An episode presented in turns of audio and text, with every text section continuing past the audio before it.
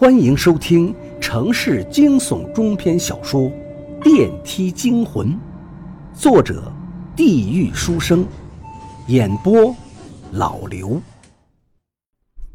刘大爷什么东西都没带，空着手和他们一起行动。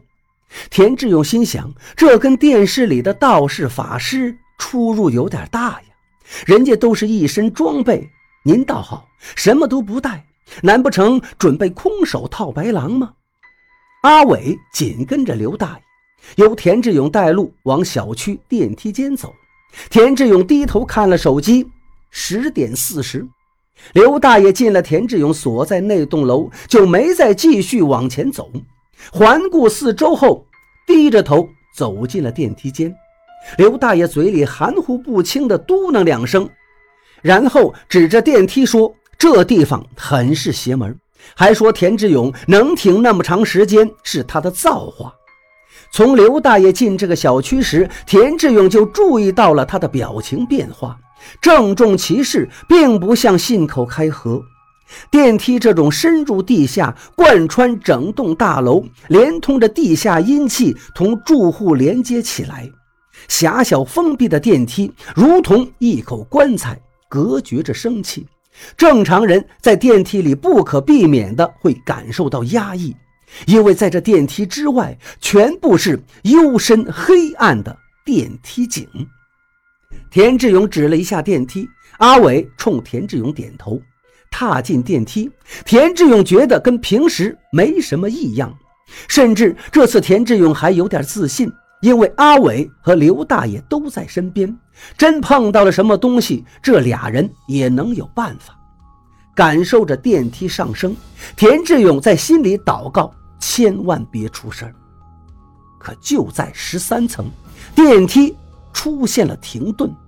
看着电梯门有一道缝隙变大，田志勇的呼吸有了些紊乱，因为电梯门外出现了一双皮鞋，黑色的皮鞋。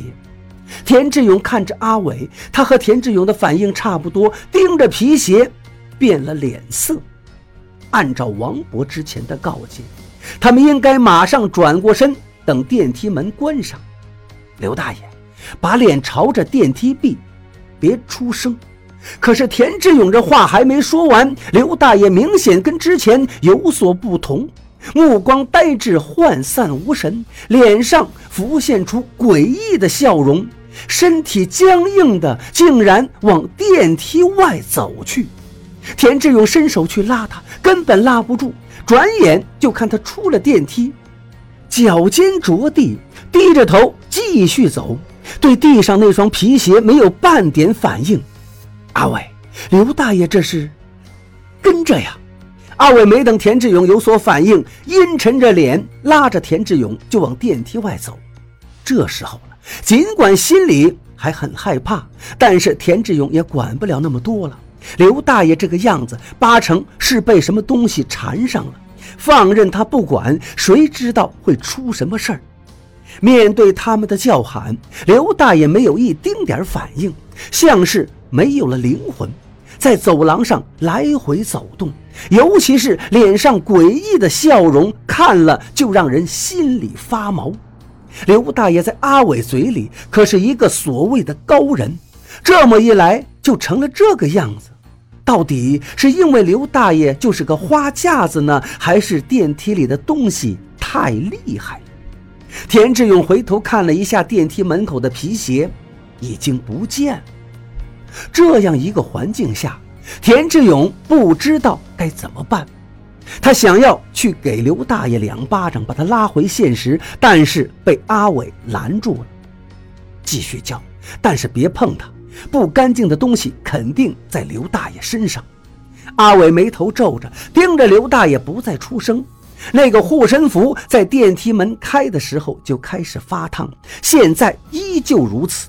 田志勇只要接近刘大爷，护身符的热度就会提高。对于田志勇的叫喊，刘大爷压根儿没反应，甚至对挡在他前面的田志勇也没有半点动作，直接往旁边的墙壁上撞。田志勇害怕，转身想逃跑，甚至都不敢呼吸，刘大爷跟之前那个歪头女人的姿势差不多，脚尖着地，动作僵硬。要是真的说像什么动作，那就好像有一个人在后边把刘大爷的脚后跟用脚背垫起来，然后如同木偶一般被操控。田志勇是不断的后退，直到阿伟身边才停下来。他能感觉到自己身体内的血液似乎都要凝固了。突然，阿伟疯了一般，扯着田志勇就往电梯里钻，脸上表情低沉的不像话，丝毫不顾时间。此刻距离十一点还有七分钟。